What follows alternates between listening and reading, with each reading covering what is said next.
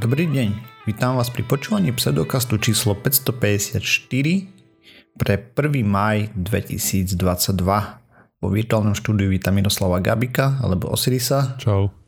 A ja som Radoslav Lasatý alebo Martýr. Čaute. Sme podcast do vedia a skepticizme, vede sa nevedieme profesionálne, takže ak nájdete nejaké nepresnosti, nezrovnalosti, píšte na kontakt zavináš pseudokaz.sk a my sa doplníme, opravíme v jednej z nasledujúcich častí. OK, takže máme ďalší týždeň za nami. Štátny sviatok vyšiel zase na nedeľu. Budúci rok eh, by mal vysť nejak normálne, nie? Ktorým smerom sa to posúva? Myslím, že už hej, nie som si úplne istý popravde. Akože to je jedno. Sú také menšie mm, problémiky, keď hmm. odpadáva voľno, ktoré by mohlo byť. V niektorých krajinách majú tak, že keď vychádza štátny sviatok na víkend, tak, ho, tak im dajú náhradné voľno ako normálny deň. Hej, ale väčšinou v tých krajinách máš oveľa menej štátnych sviatkov. Áno, to je pravda. Však tam máš, ja neviem, Slo- 6, my ich máme koľko? Hádam 15.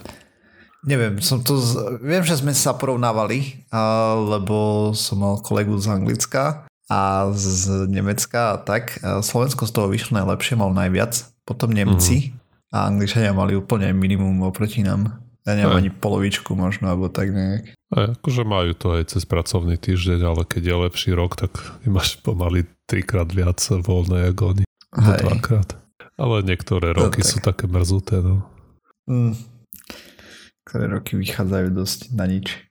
Nevadí. No, situácia sa nám zlepšuje, geopolitická, to znamená, že Rusi odpojili Bulharsko a Polsko od zemného plynu, čo som čítal. No, vyzerá to tak. Takže uvidíme, ako to pôjde ďalej.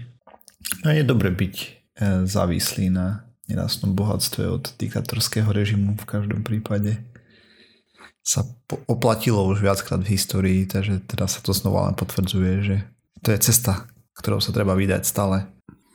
Tak väčšina eh.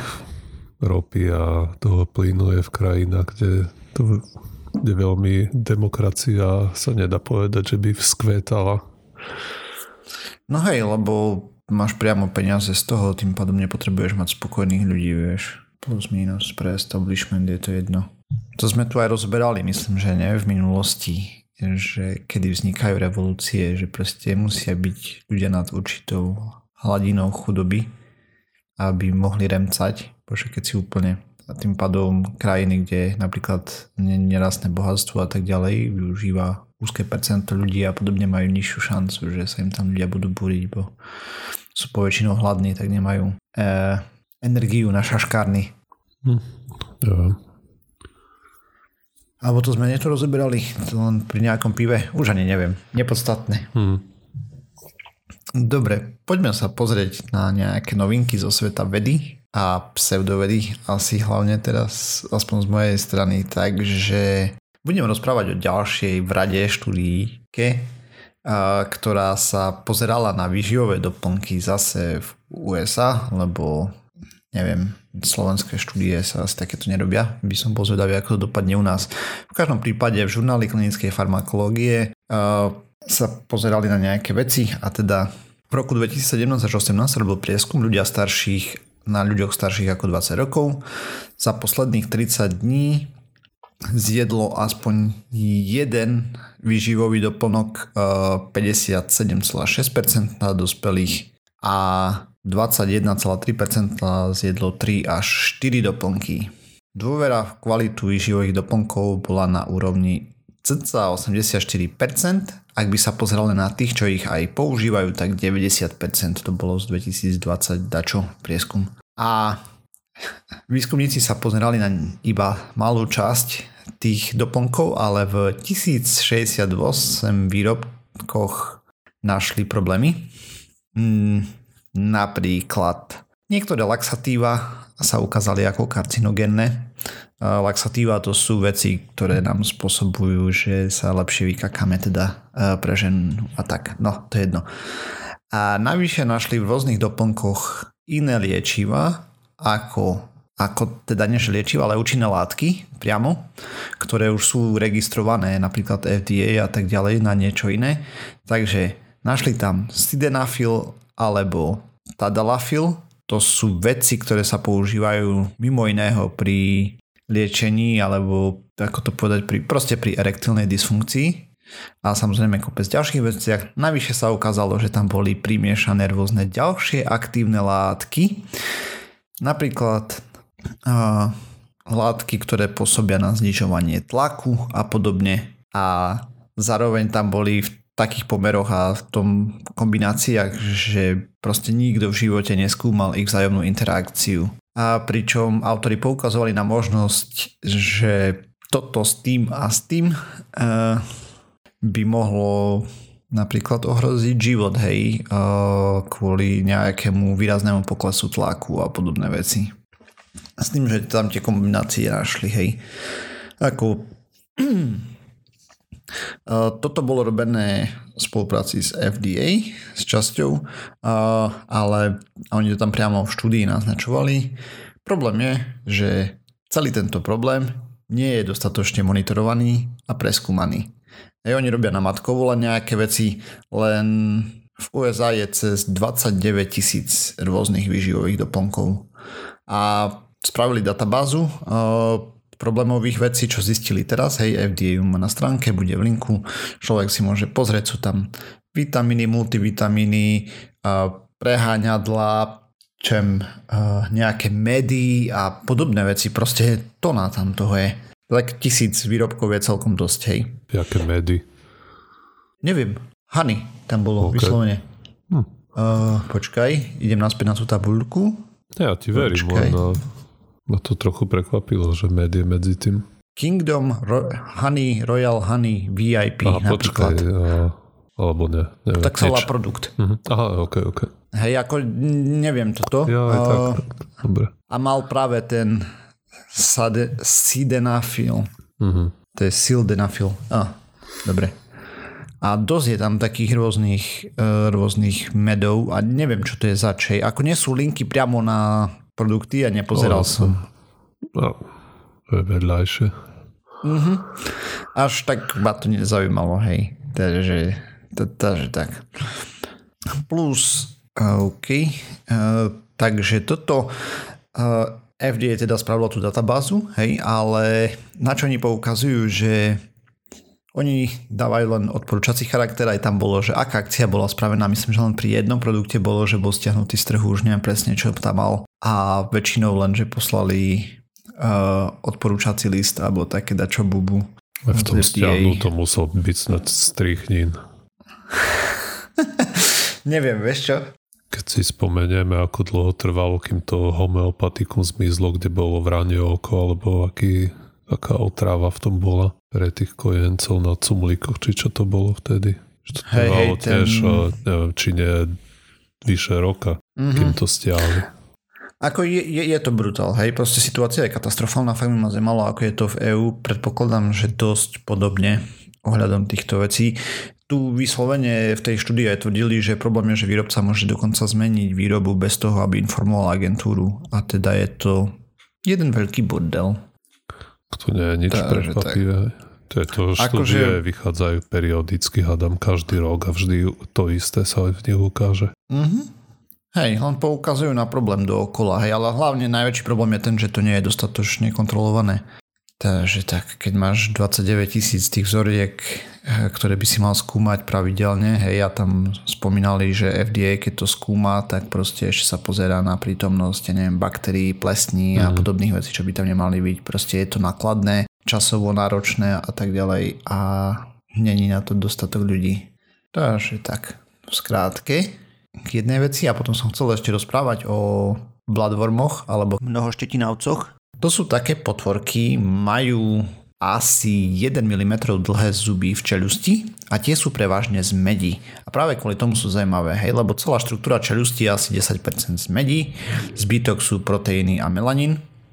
Len tak mimochodom med je jedovatá, ak jej má živočích veľa. A u ľudí sa ukladá v mozgu, plúcach, pečení a treba si dávať pozor na mednaté soli a tak ďalej, kde môže byť meď absorbovaná dokonca cez kožu. čo ma celkom prekvapilo, keď som si o tom čítal. No, oni to zvieratko nasekali a robili experimenty v Petriho miske, prišli na to, ktorý proteín je zodpovedný za túto nezvyčajnú zmes, hej, lebo proste med je toxická. Proteín nazvali multitasking protein alebo MTP, v slovenčine asi viac úlohový proteín. Neviem, plňa úlohy ako viazanie medí, katalizovanie tvorby melanínu a zároveň je organizátorom a tvorcom výslednej zmesi bielkovín, melanínu a medí, teda celkový produkt dokopy. A čo bolo zaujímavé je, že prekvapila ich veľmi jednoduchá štruktúra proteínu, je prevažne z glicínu a histínu, to sú nejaké menokyseliny. V princípe celá štúdia bola o tom, že to chceli nájsť. Teraz im zostáva už iba buď ho vedieť extrahovať nejako, že ho pestovať, alebo potom nájsť niečo, čo ho bude produkovať iným spôsobom, neviem, CRISPRom to podsunúť nejakej baktérii a tak ďalej a oni poukazujú na to, že to môže celkom posunúť materiálovú vedu dopredu, hej. Ale výsledky uvidíme ešte po nejakom dlhšom čase. V každom prípade zaujímavé zvieratko, to, že vraj je pomerne agresívne, žije v bahne USA a Mexiko prevažne, takže náš sa to až tak veľmi netýka. No hlavne tam bol prekvapivý ten medený zubok, hej, čo má. Aj, jasne. Takže kvôli tomu ich skúmali, lebo fakt medie mm, nie je veľmi žiadúca v organizmoch prevažných vo väčšine živočíchov, takže tak uvidíme, čo z toho bude. Takže tak z mojej strany, veľmi v skratke asi na dnes. hmm. OK, a mojej spravičke chcem naviazať na nedávny podcast, ktorý určite máme v čerstvej pamäti. Časť som si nepoznačil, ale bolo to niekedy v roku 2018 keď sme tu hovorili o tom, o tom, ako hľadajú veci dutiny v rôznych pyramídach. Respektíve uh-huh. vtedy bolo, možno si pamätáš, také halo, čo našli tú dutinu v tej veľkej Chufeho pyramíde v Gize, a kde si dávali veľký pozor, aby to neoznačili nejaká komora. Aj tam to bola nejaká proste len dutý priestor Hej. a odhadovali, že to bolo, že to tam nechali kvôli úspore materiálu asi aj. No a Vlastne preto som si vybral tú, tú spravičku dnes, lebo že kde sa to posunulo od tých pár rokov ma to zaujímal. A, takže tú dutinu vtedy našli niečím, čo budem volať mionografia, aj keď nie som úplne istý, či to je etablovaný pojem na Slovensku. Ale v princípe ide o to, že je to ako fotografia, len sa používajú častice miony. A tieto častice sú, majú niekoľko výhod a to, no najprv si povedzme, ako vznikajú. Tie vznikajú z tých uh, kozmických lúčov, ktoré dopadajú na Zem alebo kozmického žiarenia a to sa v horných vrstvách atmosféry uh, rozpada na rôzne častice. A tie, tie rôzne častice sa potom môžu rozpadnúť uh, na tieto mióny a neutrina. A keby podľa, uh, podľa to, ak tomu rozumiem správne, tak proste jedna časť toho kozmického žiarenia sú protóny. Tie sa môžu rozpadnúť na niečo, čo sa volá pion alebo kaon a tie sa rozpadajú potom ďalej na mion a neutrino. A nás bude teraz zaujímať tento mion, to je tzv. ťažký elektrón, ten e, má hmotnosť asi 217 krát väčšiu ako ten samotný elektrón, takisto má zaporný náboj a doba života je približne 2,2 mikrosekundy a šikovný matematik už má zrátané, že potom, že teoreticky by ani nemal dopadnúť na povrch Zeme, lebo za tú krátku dobu to nestihne preletieť od uh, vlastne vrchných vrstiev atmosféry až po povrch Zeme. Ale vďaka tomu, že letí relativistickou rýchlosťou, že teda, že veľmi sa blíži rýchlosti svetla, tak uh, vďaka Einsteinovej tej teórie relativity, že tam dochádza k tej dilatácii času alebo alebo ku kontrakcii vzdialenosti. To závisí od toho, z ktorej strany sa na to dívame, ale v každom prípade vďaka tomu a ten mion vie dopadnúť až na povrch Zeme. Aj keď mm-hmm. ich ne, tam nedopadá veľa. Počas nejakého rozpadu TTT a keby toto neexistovalo, tak by nedopadali žiadne, hej, alebo teda výrazne menej. Aj z nášho pohľadu ten mion žije dlhšie, mm-hmm. v úvodzovkách, ale z, a z jeho, z pohľadu mionu zase preletí, musí preletiť krátšiu vzdialenosť. Hej. Vďaka týmto figlíkom, ktoré si nás vymyslel vesmír. A, ale napriek tomu aj na na Zemi nedopada príliš veľa. A na hladine mora je možné detekovať na, napríklad 1 mion na centimetr štvorcový za minútu. Čo nie je úplne veľa, ale, no, ale vďaka tomu vlastne, že je relatívne ťažký, a tak sa dá aj relatívne ľahko detekovať a preletí cez relatívne veľkú hromadu materiálu. No a vlastne takto našli a, tú dutinu v tej Chufeovej pyramíde, že tam naskladali a, nejaké zariadenia napríklad, alebo také tabule, dajme tomu ako, ako fotografický film, len to bol mionografický film.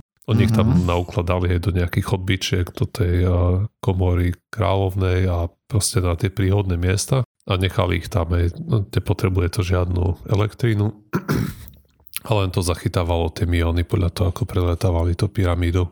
A keď to vyhodnotili potom podľa toho, pod akým uhlom, koľko ich dopadlo, tak dá sa zistiť, aká je hustota toho materiálu, cez ktoré to preletelo. Takže takto našli.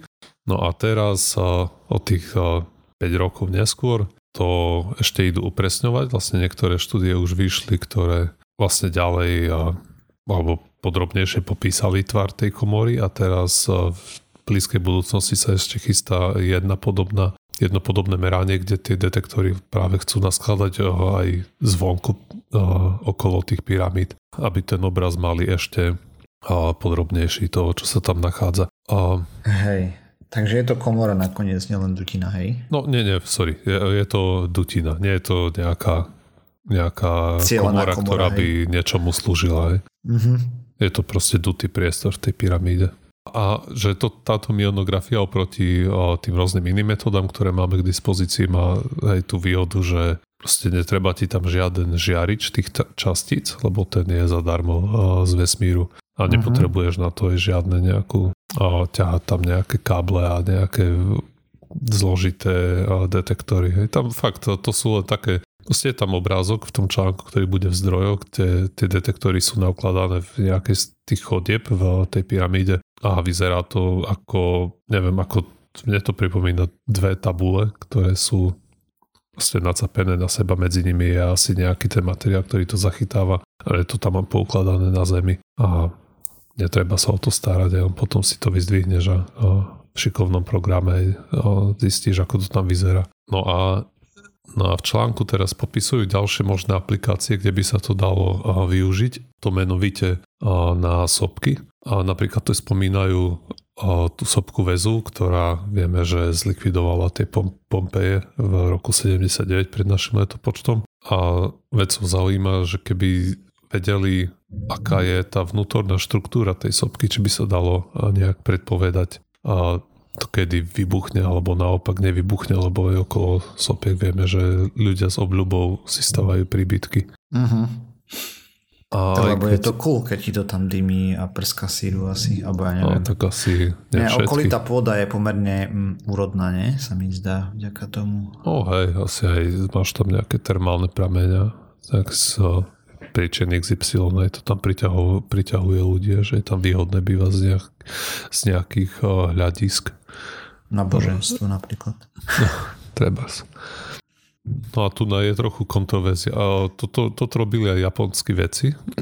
Skúšali tou mionografiou zmapovať nejaké sopky v Japonsku a predpovedať, kedy tam dojde k nejakej erupcii a kedy nie. A uvádzajú, že tá úspešnosť bola celkom, celkom OK. Že tou technikou vedeli predpovedať dni, ktorým došlo k erupcii so 72% presnosťou. A to už je celkom dosť. Ne, nedošlo, alebo kde nedôjde k erupcii, tak tam mali 85% presnosť. Čo nie je úplne na zahodenie. Asi neznie mi to ako nástroj, ktorý by, na ktorý by sa dalo samozrejme úplne spoľahnúť. Ale keď sa skombinuje s ostatnými dostupnými nástrojmi, tak určite môže len zvýšiť presnosť. Aj určite si oh. spomínáš na ten súdny proces, čo bol v Taliansku, potom zemetrasení, čo to tam mali, hej, že proste nevarovali dostatočne, keď jak si nevedia predpovedať zemetrasenia s nejakou vysokou pre, presnosťou, takže... Mm. Aj keď to, čítam, že tu je nejaká kontroverzia ohľadom toho, či sa to dá na to použiť, keď vieš len aká je hustota tej horniny v rôznych miestach toho kopca alebo sopky. Ale ďalšia vec, na ktorú by sa to dalo použiť, lebo napríklad v roku 1980 vybuchla sopka Svetej Heleny vo Washingtone a tam došlo k veľkému zosuvu pôdy, kde umrelo takmer 60 ľudí a proste boli tam obrovské škody na tom. A práve možno, že to by sa tu dalo aplikovať lepšie, že by zistili, ktoré z tých svahov napríklad sú nestabilné, alebo kde hrozí takýto zosuv pôdy. A vďaka tomu je, že by vedeli, ako, ako je tam navrstvená tá hornina, lebo ako pri rôznych erupciách aj sa tam a tie vrstvy ukladajú na seba. Hej no, to sú asi celkom komplexné systémy, ktoré treba odhadovať, takže čo vie, aká by tam bola úspešnosť, ale no, hypoteticky hej. Ale ako tam uh, oni sú schopní vygenerovať také celkom pekné, ja neviem, uh, sa to povie tepelné mapy, hitmapy. A uh, to sú tie aj, kde máš prierez nejakou vecou a kde, kde je červená, tak tam je hustejšie, kde je modré, menej mm-hmm. hustá tá hornina. Neviem, no mne by to nepovedal nič, ale určite sú ľudia, ktorí by z toho vedeli usúdiť niečo užitočné. Hej, hej, samozrejme. To tak tiež keď sa pozrieš na, neviem, nejaké rengenové snímky alebo ultrazvukové, tá si tam toho veľa neuvidíš, pokiaľ nevieš, na čo máš pozerať. Hmm. A ešte je ďalšia aplikáciu, ktorú o, spomínajú, že neviem, či to je z, už z ríše snov, alebo by sa dalo použiť a to by bolo, že využíva to na kontrolu nejakých hm, kontajnerov s niečím, s produktom X napríklad. A tu špecificky spomínajú napríklad nukleárny odpad, že či s ním niekto nemanipuloval, či ho tam neubudlo. A ešte tam je to, čo by tam malo byť, bez toho, aby trebalo otvárať ten kontajner. Mm. Alebo nejaké, neviem, dodávky aj. Čo dve, čo dve, no. Ale to, to je asi trochu ešte ďaleko. No. No a keď máme ale... taký kratší podcast, keďže Kupko sa musí venovať štúdiu, a tak môžem odporučiť knihu, ktorú som nedávno čítal. A len nájdem, že ak sa presne volá. a... Máš aj jo, slovenský a... preklad nejaký? Ja, a, nie, keď som pozeral, tak e, ešte nebola preložená, lebo ono to vyšlo, myslím, že relatívne nedávno. Mm-hmm. Nie, minulý rok. Ale keď som to pozeral na uh, Martinuse, tak uh, tam bol, som našiel tam v angličtine. Uh, takže volá sa to Madhouse at the End of the Earth a je to, veľmi sa mi páčila tá kniha, popisuje jednu z prvých expedícií do Antarktídy. A vlastne to je belgická expedícia, ktorú viedol ako belgický kapitán s nejakou jednou z prvých asi medzinárodných posádok, lebo on mal ten problém, že proste v Belgicku nebolo dosť aj zručných námorníkov, aj dostatočne schopných vedcov, ktorých by zase on vedel zaplatiť z tých peňazí, ktoré sa mu na to podarilo vyzbierať, takže sa tam pobrať kopu aj severánov z Norska a nejak ne, Poliak tam bol jeden alebo dva a Rumun tam bol aj na tej lodi. Uh-huh. Čo vtedy sa veľmi ešte nenosilo. Táto expedícia bola v rokoch 1898 napríklad teraz nepamätám presne číslo, ale bolo to proste na prelome 19. a 20. storočia.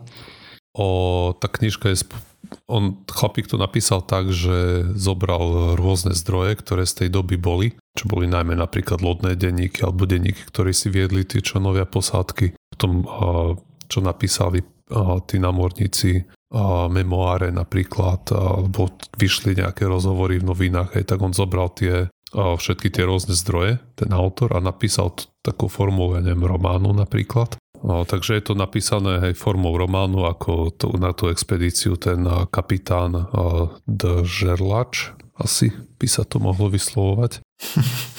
A ako záňal najprv peniaze, potom záňal posádku, potom ako sa plavili, hej, ako tam boli v tej samotnej Antarktide. Je to, no, naozaj veľmi dobre sa mi to čítalo a veľmi zaujímavá knižka, a ktorá ukazuje aj s akými, vlastne neviem, či bola to jedna z, no úplne prvá posádka, ktorá prezimovala na Antarktide, že tam prežila tam tú polárnu noc.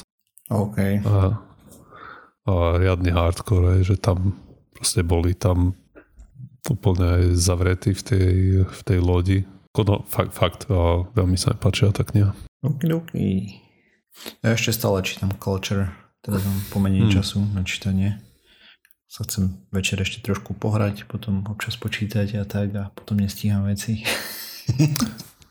ja som na to využil dovolenku, čo sme boli na Slovensku, tak v rámci mm, hej no. relaxu medzi navštevami. Ale fakt aj som to zhotol na, na, na mňa veľmi rýchlo, že zvyčajne čítam knižku oveľa dlhšie, bo si to oveľa viac skúskujem. Hej, sú také knihy, no, ktoré sa nedajú prestať čítať svojím spôsobom. No. OK. Dobre, takže tým pádom sme sa dopracovali na záver tejto časti pseudokastu. Ďalšia časť znova o týždeň. Nájsť nás môžete na www.pseudokast.sk, kde budú aj zdroje, ktoré sme používali pri príprave tém. Okrem toho písať nám môžete na kontakt zavinač pseudokast.sk. Sme na sociálnych sieťach, na Facebooku, na Twitteri, sme na iTunes, Spotify, všetkých možných a nemožných podcastových agregátoch. Ak nás chcete podporiť, lajkujte, zdieľajte, dávajte pačiky, srdiečka, hviezdičky, recenzie na vašom obľúbenom agregátore a tak. Ďakujeme. Čaute. Čau.